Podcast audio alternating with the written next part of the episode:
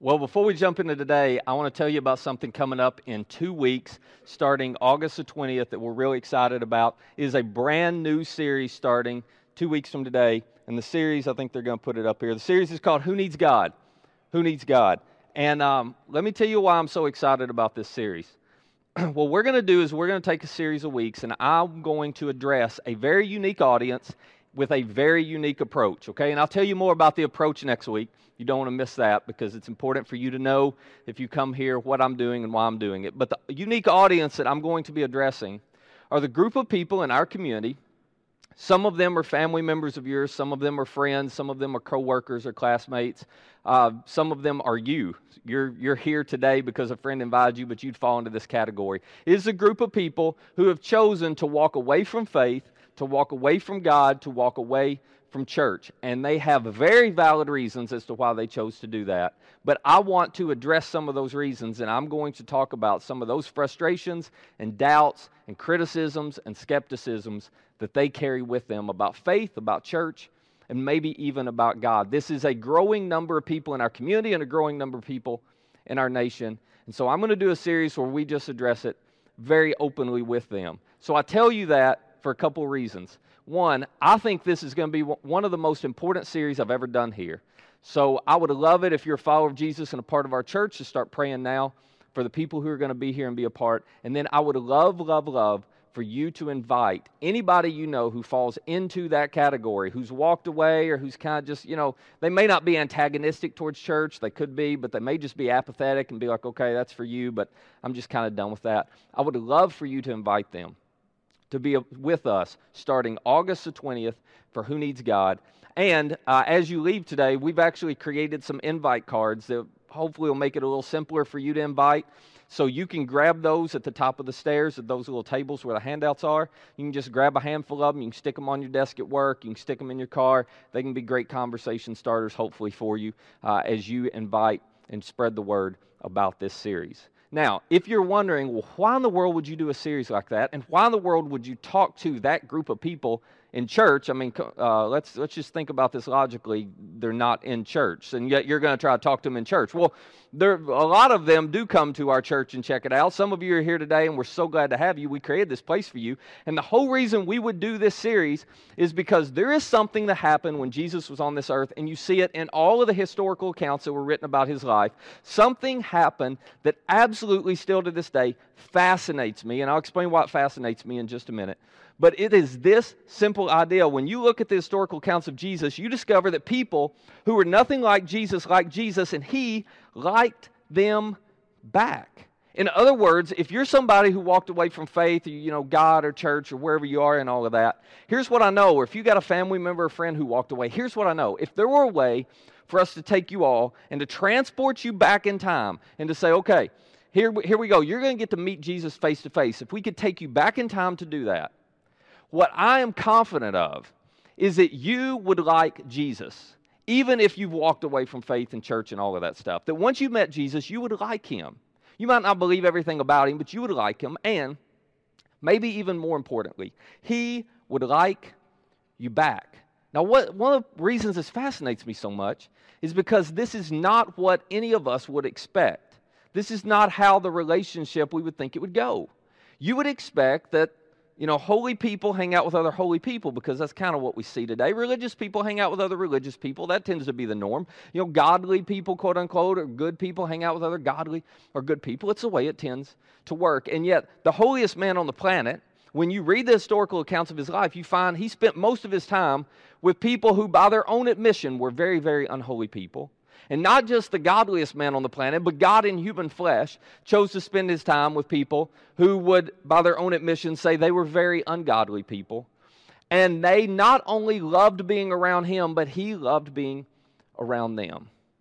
And it absolutely drove the religious leaders of the first century crazy they couldn't understand. As a matter of fact, they began calling Jesus, they developed a little nickname for him. They called him a friend of sinners. And it was not a compliment, it was a criticism. It was like, we don't get it. He spends so much time with these people that we don't want anything to do with, and they don't darken the doors of the temple, and we wouldn't want them in there even if they tried to come. What in the world is he up to? If he's really who he says he is, he wouldn't spend time with those people.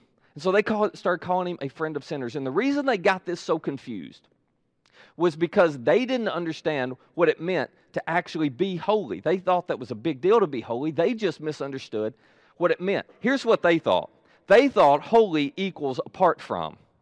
They thought holy equals apart from.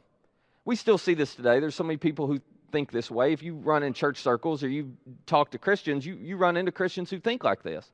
They believe that holy equals apart from. In other words, they thought, okay, the more set apart you are, the more you isolate and separate yourself from everybody else, the better off you are in God's eyes. The more of God's favor you're going to earn. And so they created all of these rules. Like they didn't want anything to do with people who were unholy. They weren't going to, you know, shake their hand. Their rules were you don't walk into their home, you don't eat dinner with them, you don't shake their hand, you don't associate with them in any way. You just stay as far away from those people as possible. And then Jesus comes along and he does the exact opposite. Jesus sits down for dinner with these kinds of people all the time. He shows up at their parties. They throw parties at their home. Invite, imagine this invite God. Like you won't even invite the preacher to your party because you're like, I don't want him to see. Like they would invite Jesus to their party. He would show up and everything would be cool. Can you imagine? Hey, there he comes into our frat party. Isn't that interesting? It was just like, he, they were fine with that. They were perfectly fine with that because they knew he was fine with that. He would show up at their parties and everything would be okay. He would sleep in their homes, spend the night in their homes. He even, and this again, we just take this for granted, we know the stories, but he invited them to be his followers. Not one of his original 12 disciples came out of that religious group. They were these type of people, and he said, Yeah, I want you to follow me. And the religious leaders are going, Are you kidding me? Why would you pick them? Why would you pick them? Why would you pick them? Because they assumed holy equals apart from. And Jesus comes along and says, Nope, you got it all wrong. You got it all wrong. Holy doesn't equal apart from, holy equals engaged with. He completely redefined holiness. To be holy does not equal apart from. Jesus would say to us today, to be holy doesn't mean that you live in your safe little Christian bubble and you keep your safe little group of Christian friends and you do your Christian cardio and Christian yoga and, you know, have the Christian stuff in your car and listen to all the Christian music and eat your Christian chicken. That's what we call Chick fil A. I'm all for Chick fil A, by the way. That part is fine. But anyway, he would say that's not that's not what you're doing. That is not what you're doing. That is not what it means to be holy. Holy does not mean apart from. Holy means engaged with this is what Jesus taught. If you you know have a hard time, you know, wrapping your head around this, just go read the gospels, the story of his life and start thinking about it through this lens. Jesus taught holy equals you engage with. In other words, to be holy means you don't lean away, you lean into the mess. To be holy means you don't walk away, you walk toward the mess. To be holy, the holiest people, Jesus taught this. The holiest people are not the ones with clean hands. They are the ones with dirty hands. They are the ones who get right in the middle of the mess and walk with people and engage with people who are in the middle of behaviors that may not be acceptable, in the middle of beliefs that they may not agree with, who are in the middle of a life that may not be healthiest or best for them. But Jesus taught the way you're holy, this is so different for them. It's so different for us, the way you're holy. It's not to be set apart from, it is to be engaged with. And the reason people who were nothing like Jesus liked him and he liked them back was because there was a mutual acceptance there. Those people knew he doesn't agree with what I do. Those people knew he doesn't agree with that choice. Those people knew he doesn't agree with this lifestyle. But he accepts me for who I am. And they loved him for it. And they wanted to be around him all the time. And then Jesus put his stamp on it to make sure they had no doubt that he accepted them. And they, we had no doubt he accepted us. When he went to a cross and he died and he rose again and got his hands as dirty as you can possibly get them to show people, I'm not going to be set apart from you. I'm going to be engaged with you and I'm going to die and rise again to pay the penalty for your sin. And then, for about 40 days later, he's got a small group of these Jewish followers gathered around him. And he looks at him and he says, I'm about to leave. And I'm going to take this extraordinary message that God is for people, for all people, and that I died and rose again for the sins of all people, that forgiveness is available to all people. I'm taking this extraordinary message. I'm out of here. I'm going to put it in your hands. You everyday, ordinary, non religious, irreligious Jewish people. I'm going to put it in your hands. Now I want you to go let everybody know. As a matter of fact, here are the exact words that he gave them. He said this Therefore go and make disciples of all nations. Of all nations. Now, again, we can't get this because we just didn't grow up this way. We didn't live in this culture. But these are Jewish people. And even though they're not super religious, these Jewish people have grown up in a culture where it has been taught that God loves their people, that their people, the Jewish people, are holier than everybody else, that God favors them more, that they shouldn't associate, they shouldn't uh, interact, they should have as little as possible to do with anyone who's non Jewish. They are the most unclean, and then any Jew who's not super religious, they're the next most unclean. I mean, they, they have been taught this their whole lives. So they hear Jesus say, okay, here's the message. Now go and share that message with all nations. Literally, the word nations means ethnic groups.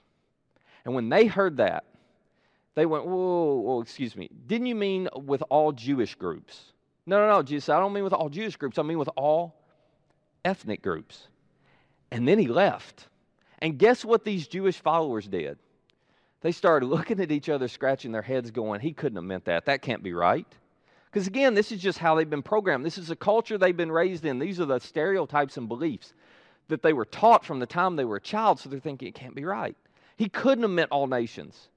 Because all those other people groups out there that aren't Jewish, they eat things we know aren't holy. They dress in ways we know aren't holy. They talk with words that definitely are not holy. They believe things that none of us think are holy. There's no way he meant go give that to all of them. This couldn't possibly be for all people. It has to just be for us Jewish people because we're the ones who God loves the most.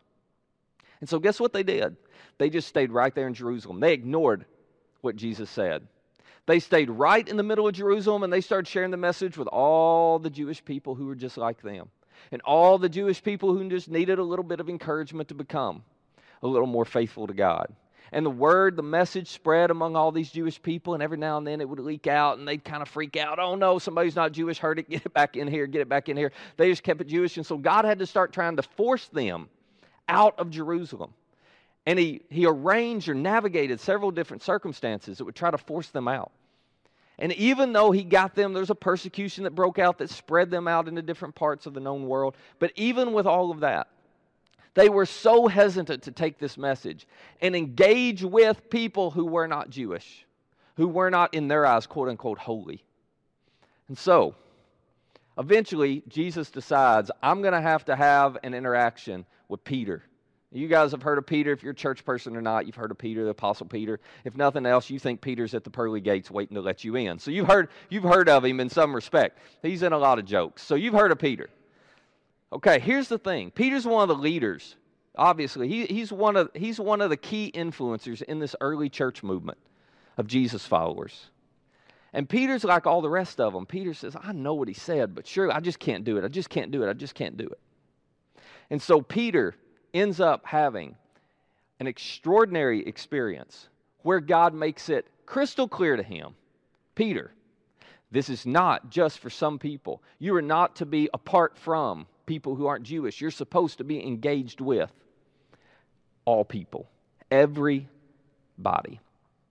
And this interaction takes place with the most unlikely of characters, as you're about to see. Luke Luke, who investigated all of the stories. Luke wasn't one of Jesus' original 12 disciples. Luke heard about Jesus after his resurrection. He came to believe. He went and investigated all the stories and talked to all the eyewitnesses to make sure it was true. And Luke wrote a couple of accounts. He wrote the Gospel of Luke. Such creative naming by us Christians, isn't it? The Gospel of Luke, so that we knew about the life of Jesus based on his research and investigation. And then he wrote what's known as the, the Acts of the Apostles, which was a document that explained to us the what happened with that early church and some of their history. And in this document we call Acts, he tells us this story where Peter is just his whole paradigm about who God is for and who he should engage with is just blown up. It's turned upside down with this very unlikely character. So in Acts chapter 10, here's how the story starts. At Caesarea, Luke tells us, there was a man named Cornelius, a centurion in what was known as the Italian regiment. And we just pause there because, again, it means nothing to us. But for anybody who was Jewish who was reading Luke's account, they were going, Seriously, are you kidding? This guy had three strikes against him. This guy was Cornelius. He was not a Jew. There's strike one. He was Roman. There's strike two. And he was a commander of a hundred Roman soldiers, a Roman battalion. He was part of the Italian regiment, which meant he was living in a Jewish town called Caesarea as an occupying force. He was the commander of the occupying force who was making sure the Jews did the Romans' bidding. He was the enemy. He was the reason they did not have the freedom they wanted to have. Can you imagine? Luke says, hey, for all you Jewish readers, listen, this guy, this guy, he was not a Jew, he was a Roman, and he was the enemy, which is why when they read this next statement Luke wrote, they couldn't believe it. Luke describes Cornelius this way he says this He and all his family were devout and God fearing. He gave generously to those in need and prayed to God regularly. Now, again, this is cultural, but they knew this term God fearing, they knew exactly what it meant. What God fearing meant was this was a Gentile had decided to believe in the Jewish God. That's what this meant. This was actually a very exact term for them. Anytime they talked about a God fearing Gentile, a God fearing Greek, a God fearing Roman, what it meant was, and this is what happened with Cornelius, he had ended up in Caesarea over this army of 100 Roman soldiers, and he's you know, maintaining the peace there. But in the course of being among these Jewish people, he comes to learn about the Jewish God, and he chooses to believe in and begin to follow the Jewish God. Except he doesn't officially convert to Judaism. And probably, we don't know this for sure, there were five different steps you had to take to convert to Judaism, but there was one that was a real barrier for men. It was called circumcision. That's probably why he hadn't gone that route. So he's, he's saying, I believe, I'm going to follow, but the Jewish people in Caesarea are like, okay, great. We, we see how generous you are. We love your generous. Okay, you're, okay, we're not going to argue. You're more generous than some of us. We see how you pray. Okay, you pray more than some of us. But it doesn't matter. You still can't be a part of our group. You still can't be a part of our religious circle because you're not officially one of us. You got to be on the outside, looking in. And as he's in this situation in Caesarea, here's what Luke says transpires. Verse 3. One day at about 3 in the afternoon, this is so this is so specific, isn't it? Just real quickly. If you don't believe, you know, like all the Bible's made up, and all these these writers, they just made up this stuff you got to pay attention to the specifics. Like Luke's writing this at a time when people could actually go and talk to Cornelius and ask him himself if this happened. Like they're so specific in their details. It does not read like a, a fairy tale. One day at about three in the afternoon, Cornelius had a vision, Luke says. He distinctly saw an angel of God, which if you're not a Christian, you're like, oh boy, here we go. I don't buy into all that. Well, that's fine. But Cornelius told Luke this is what happened. He distinctly saw an angel of God who came to him and said, Cornelius. And Cornelius stared at him, Luke says, in fear. Well, of course he did, because if you see an angel, you're going to respond in fear. If you ever tell me you see an angel and it didn't freak you out, I'm going to tell you you're a liar. I am, because it's going it scares you. It scared anybody who ever saw an angel. So, what is it, Lord? With a lot of fear, Cornelius asked. And the angel answered, Your prayers and gifts to the poor have come up as a memorial offering before God. In other words, Cornelius, hey, these Jewish people, you're not sure if God's paying attention because they tell you God's not really for you. T- I just want you to know, the angel says, God's paying attention. He's seen what you're doing. And as you're about to see, He's for you. Let's keep reading. Now the angel says to Cornelius, Send men to Joppa, which was a small seacoast Jewish town. Send men to Joppa to bring back a man named Simon, who is called Peter. Here's our guy, Peter. He is staying with Simon the tanner. This is so specific, whose house is by the sea, so you'll know exactly where he is. And the story continues. When the angel who spoke to him had gone, Cornelius called two of his servants and a devout soldier, a Roman soldier, who was one of his attendants. He told them everything that had happened, and he sent them to Joppa. Now, meanwhile, Peter is back in Joppa at the home of this man named Simon the Tanner. He's staying there with him, and we presume, we don't know this, but we presume Peter is there to share the message of Jesus with Jewish people there. He's living in his Jewish bubble right there in Joppa, and he's doing what's most comfortable to him. And it's about a two day, if I remember correctly, it's about a two day uh, travel time by foot to get from Caesarea to Joppa. So Cornelius sends these men about two days later as they're showing up in Joppa. It's about lunchtime, and Peter is up on the roof of this house. Again, this is normal for them. It was a seacoast town. I'm sure there's a breeze. It's a great place to cool off. Peter's waiting, Luke tells us, for lunch to be ready. And as he's up there, God begins to speak to Peter. And he gives Peter this vision, and it happens a couple of times where there's a huge sheet that comes down from heaven, and there are all these animals on this sheet that the Jewish people considered unclean and unholy to eat. If you eat that, you can't go in the temple. If you eat that, you might get, you will eventually get kicked out. of the Jewish religious circles. I mean, this was a big deal to them. We can't get this, but it's a big deal to them. And so this sheet lowers down, and Peter sees all these animals on it, and then he hears God's voice say, Peter, eat. And Peter just, he's like, oh no, God, you, you've said not to eat this. We don't believe you want us to eat this. I would never, I never have, I never will, I never will, I never will. And he's arguing with God over this. And God says, no, no, no, you don't understand. If I tell you it's clean, if I tell you it's fine, it's fine. If I tell you it's holy, it's holy. And then God says to Peter, There's about to be a knock on the door. There are going to be a couple men there asking you to follow them to Caesarea to meet with a Roman centurion guard. Go with them. And that's it. And as soon as God says that, Peter hears a knock on the door. Sure enough, the men are there. And Peter's thinking, oh, I, don't, I don't have a choice. I don't want to go with them. I don't want anybody to see me going with them. This is so against what our customs. But what do I do? I've got no choice. And so, you know, Peter takes off with these guys. And I don't know, I'm just reading between the lines, but my guess is he was like, you know, let's take the back roads, okay? Because I don't I don't want to get seen by all my Jewish buddies being with some Gentiles and with a Roman guard who's accompanying us. Like, I don't want to see that. They're either going to assume I got arrested, or worse, they're going to find out I'm going with you to your home and they're going to kick me out. They're not going to have anything to do with me. So Peter travels with these guys back to Caesarea. He gets to the front yard of Cornelius' house. This is all in Luke's account. He gets to the front yard of Cornelius' house. And Cornelius comes out to meet him. And Peter begins to have a conversation with him. And Cornelius is like, I got a huge crowd of people here. Come on in. They, we're all waiting to hear from you. And I don't know if this is what happened, but my guess is Peter got to the front door and thought, oh my gosh, I don't know if I can do it. Because he knew, and we just we can't understand the gravity of this, but he knew if I step across that doorway into a Gentile's house, it's over for me with my Jewish buddies. They all will view me as unclean. They all will view me as unholy. I won't be allowed in the temple. I won't be allowed to worship with them. The minute I step in, everything changes. And I'm out of their circles. But he's got no option. God told him, You got to go. So he steps in. And when he walks into the house, here's what Luke tells us happens. Verse 27 While talking with Cornelius, Peter went inside and found a large gathering of people and they're all waiting to hear what he has to say.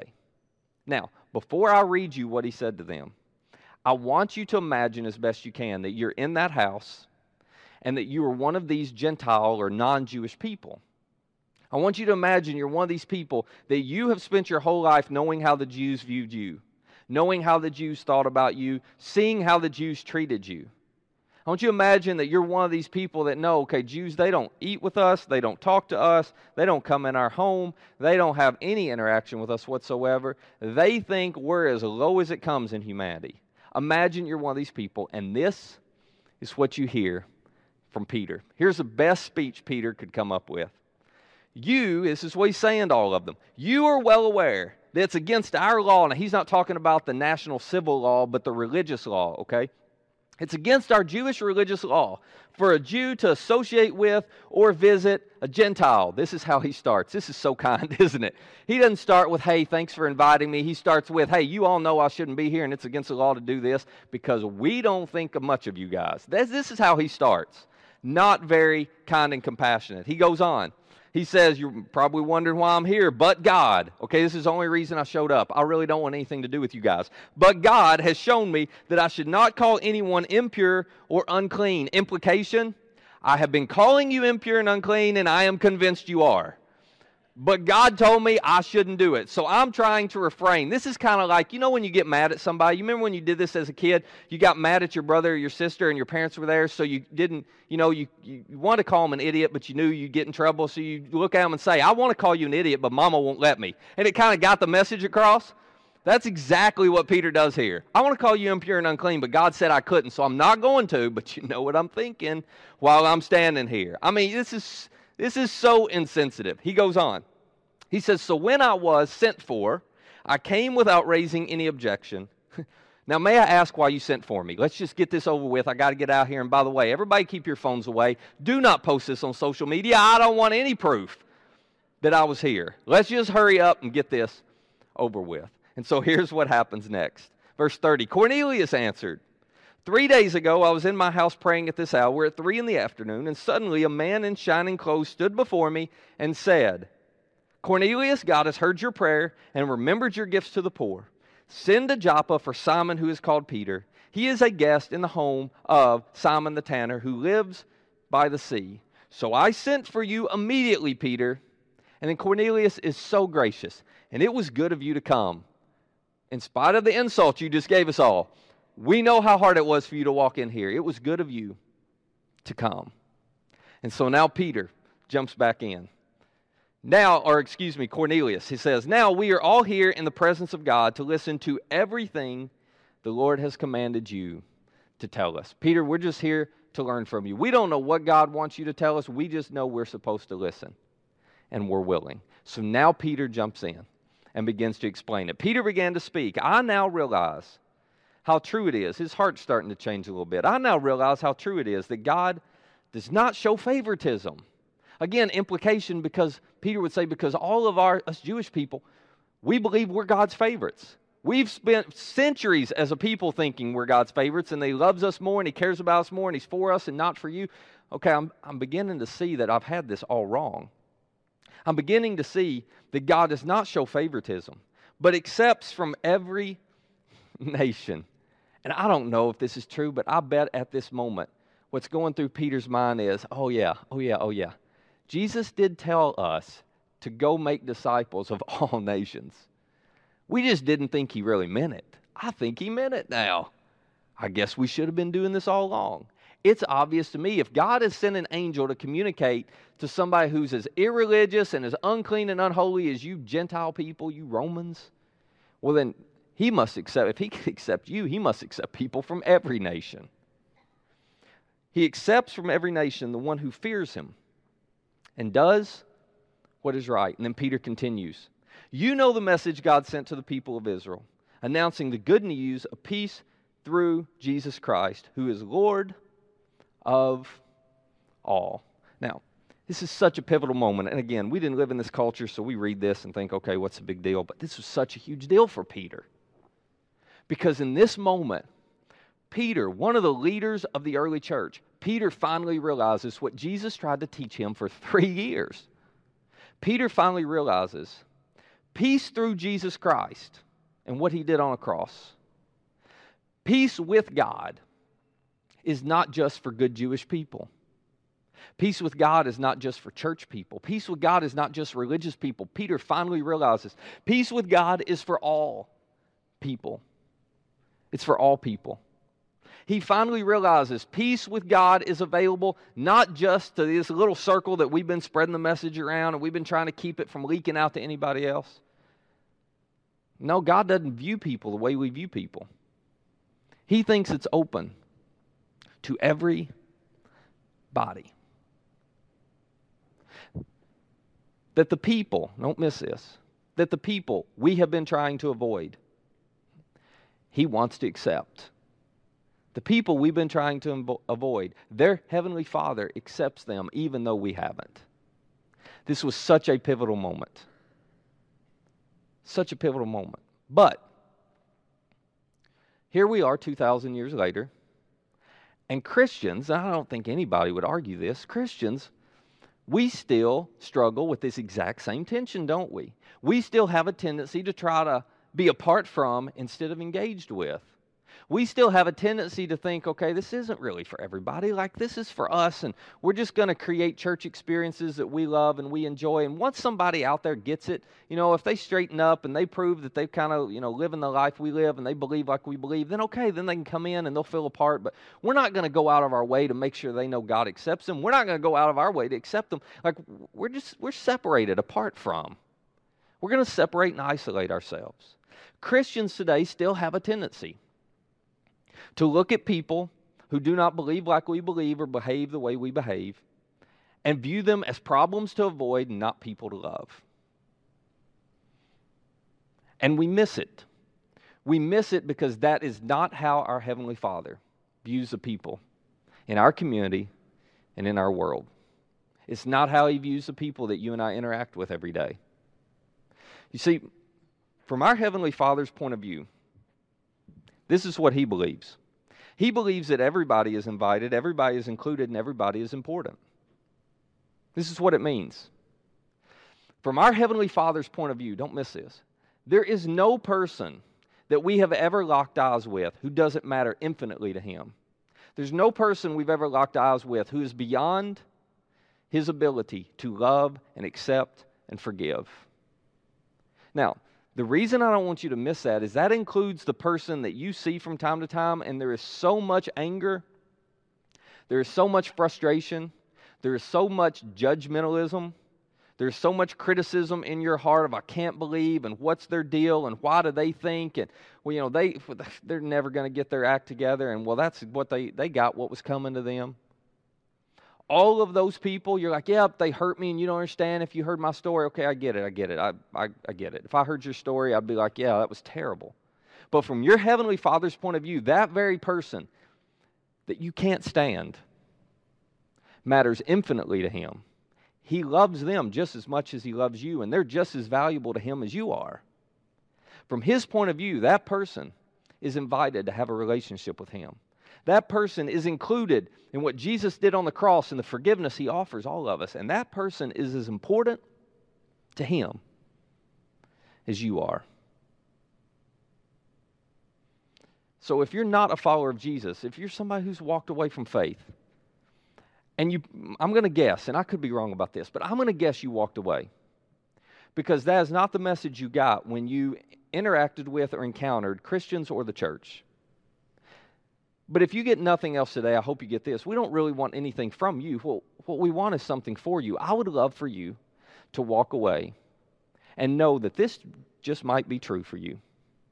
That your Heavenly Father is not angry with you and He's not chasing you down trying to pay you back for what you've done. That He wants to win you back. That He's not out trying to, you know, punish you for where you broke rules. That He's actually trying to invite you into a relationship with Him. And He wants you, listen, He wants you not to call Him omnipotent God. He wants you to call Him and invites you to call Him Father. That is the relationship He wants with you. Now, for those of us who are followers of Jesus, let me just tell you what I think this means in a very practical way. Here's, here's one lesson we can walk away from that Peter understood. He finally got that day. That all of us need to get, all of us need to remember, and all of us need to practice. It is simply this As Christians, you should lean relationally in the direction of those who are different than you. If what Jesus said is true, if our Heavenly Father really feels about people the way Jesus taught, then you should and I should lean relationally in the direction of those different than you. In other words, as Christians, we should be the very first people to reach a hand across a divide. We should be the first people to reach a hand across racial divides, religious divides, we should be the first people to reach a hand across gender divides or generational divides. We should be the first people to reach a hand across political divides, sexual orientation divides, you know, all, all of these issues that tend to get so heated and so hot. In other words, we should be the very first people as Christians not to lean in towards the people who agree like us and believe like us and think like us. We should actually lean relationally and reach a hand across the divide in the direction of people who believe and think differently than us. People who live socially in a different way, people who believe politically in a different way, people who behave morally in a different way. That means, don't, don't miss this, that means, we're, this is so hard to do, and we're, as Christians, we're so terrible at this. We've got to get better. That means, whatever side of a political spectrum you're on, as a Christian, the most loving thing for you to do is not to bunker down with all of the people who believe just like you do on the Republican side or the Democratic side. It's instead to reach across the divide and initiate a conversation, a relationship with someone who believes and thinks differently than you, not to try to win them over to your point, but to try to love them and learn more about who they are and where they're coming from. It means that we should be the first person to lean in relationally and reach a hand across the divide when we see stereotypical or racist perspectives that people are demonstrating towards someone of another race or ethnicity, towards someone who's a migrant worker, towards someone who, you know, lives in an area of town that people are like, oh, they got stereotypes about them and they must all be. No, no, no. As Christians, that's not where we ought to be living. We ought to be reaching a hand across and building relationships with people who are different than us and showing them very practically that God is for them by how well we love them. I'll tell you what this means. This is going to get really personal. This means that the people that tend to agitate or aggravate or anger you the most, and you go on social media and you want to make a rant about them, because that waiter didn't do, and so you're going to get on let everybody know how terrible the service was there, and that doctor didn't do, so you're going to get on let everybody know how terrible it was, and that city council member didn't vote the way you want them to vote, so you're going to get on. Not that that's happened around here at all in the last couple weeks. Been no talk of that, but but you're going all those people that you tend to vilify, all those people that you want to say, yep, they're the problem, yep, you're the problem, yep, I'm going to tell people about you, I'm going to let people know what you did. Listen, those are people, do not miss this, those are people who are loved by their Heavenly Father just as much as you are. And what you should be doing is reaching your hand across the divide and leaning relationally in their direction to love them and to build a friendship with them, not ranting about them on social media. All you're doing is burning a bridge. And all you're doing is reinforcing a stereotype. And when we as Christians do not love those people and respect those people who believe or act differently than us, we are being terrible Christians. Terrible Christians.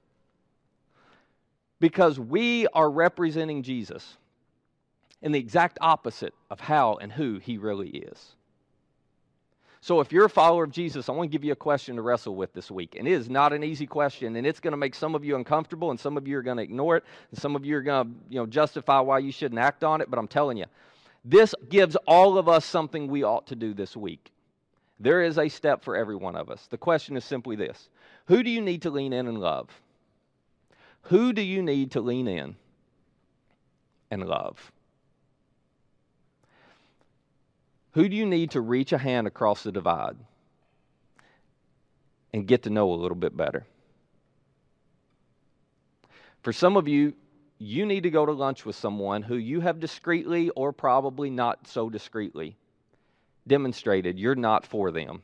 You don't like them. And you don't want to have anything to do with them. You would like to interact with them as little as possible. You need to schedule a lunch with them. Not to argue, but to listen, not to argue, but to lean in relationally and begin to build a relationship and try to learn their story and understand their point of view and let them know that you care. Some of us, we need to go a step further and we need to make some apologies, issue some apologies because of things we've said, because of ways we've communicated, because of how we've treated certain people. Now, let me just tell you, if you're one of those people who put something on social media, I'm not following social media, so I don't know who you are, okay? But if you're one of those people who's got something on social media, do not go this morning and open up your phone as soon as I'm done and delete that post because everybody's already read that post. Instead, you hit an edit on that post, and at the very top, you say, I need to issue an apology because I'm a follower of Jesus and I did the exact opposite of what Jesus would do. And I communicated the exact opposite about how Jesus feels about this person, so I want to publicly say I'm sorry because I publicly ripped them. That's what you need to do. I told you it wouldn't be easy, but that's what you need to do. You got to have a coffee with somebody you got to get to know somebody. You need to invite some people into your home for dinner. You need to lean relationally in the direction of those who are different than you because they matter just as much to their Heavenly Father as you do to Him. They do. Now, let me tell you why this matters so much, and I'll wrap up. I don't want you to miss this. This matters because the way Jesus designed it to work is that people will know how much God loves them by how well we love them as his followers. He said this. He said, By this all people will know that you're my disciples or you're my followers, by your love one for another. He said, If you love one another, then you've loved me. The reason I said when we get this wrong, we're being terrible Christians is not to make us all feel guilty. We all already know we're guilty. We've all messed this up at times. It's this when I, as a follower of Jesus, behave in a way or communicate in a way towards someone, I treat someone in a way that is opposite what Jesus would do if he were physically here, you know what I've just done? I have created a barrier or an obstacle to that person ever understanding and experiencing God's love in their life. Because they will, and rightly so, they will associate how I treat them as a follower of Jesus with how Jesus would treat them if he were here. And some of us are creating barriers and obstacles, making it more difficult for our Heavenly Father to communicate His love instead of making it easier. So we've got to get this right. We've got to figure out how to lean in and love. Not just the people who are like us. Come on, that's easy. Not just the people who agree with us. That's simple. We got to figure out how to lean in and love people who are different than us. And we've got to show them God's love in a very tangible way. Because when they see God's love through us, they'll experience and know God's love for them. Now, some of you may be sitting there thinking, well, yeah, Matt, here we are 2,000 years later, and we're still getting this screwed up. Like churches, we still mess this up. Like, how do you keep this from happening? And I, it's a tough, it's a tough problem. We do still mess it up. And the reason why is because the gravitational pull of every local church is to focus inward, not outward is to think about ourselves, not somebody else. But if there's anything encouraging about this, it is that Peter and the early church still didn't get it right after this experience with Cornelius. Would you believe that? After all that that happened, after everything Peter saw, after he shared, he went on, if you read the rest of the story, he went on to share with them about Jesus' death and resurrection. They all said, We believe. Peter said, Do you want to go public with this? And they said, Absolutely. And they were all baptized. He went back to Jerusalem, and Peter told all of the Jewish leaders of the early church, Hey, you're not going to believe it. You're not going to believe it. But God actually saved those Gentiles. He forgave them. Can you believe that? He did. I saw it. I know. I can't explain it either. He forgave those Gentiles. That conversation actually happened. And they went, My goodness, we can't imagine. We can't believe it. Maybe we should take the message to everybody. And then you know what they did? No, no, no, no. I still can't believe that was just an that was an aberration. I still can't believe that's really right.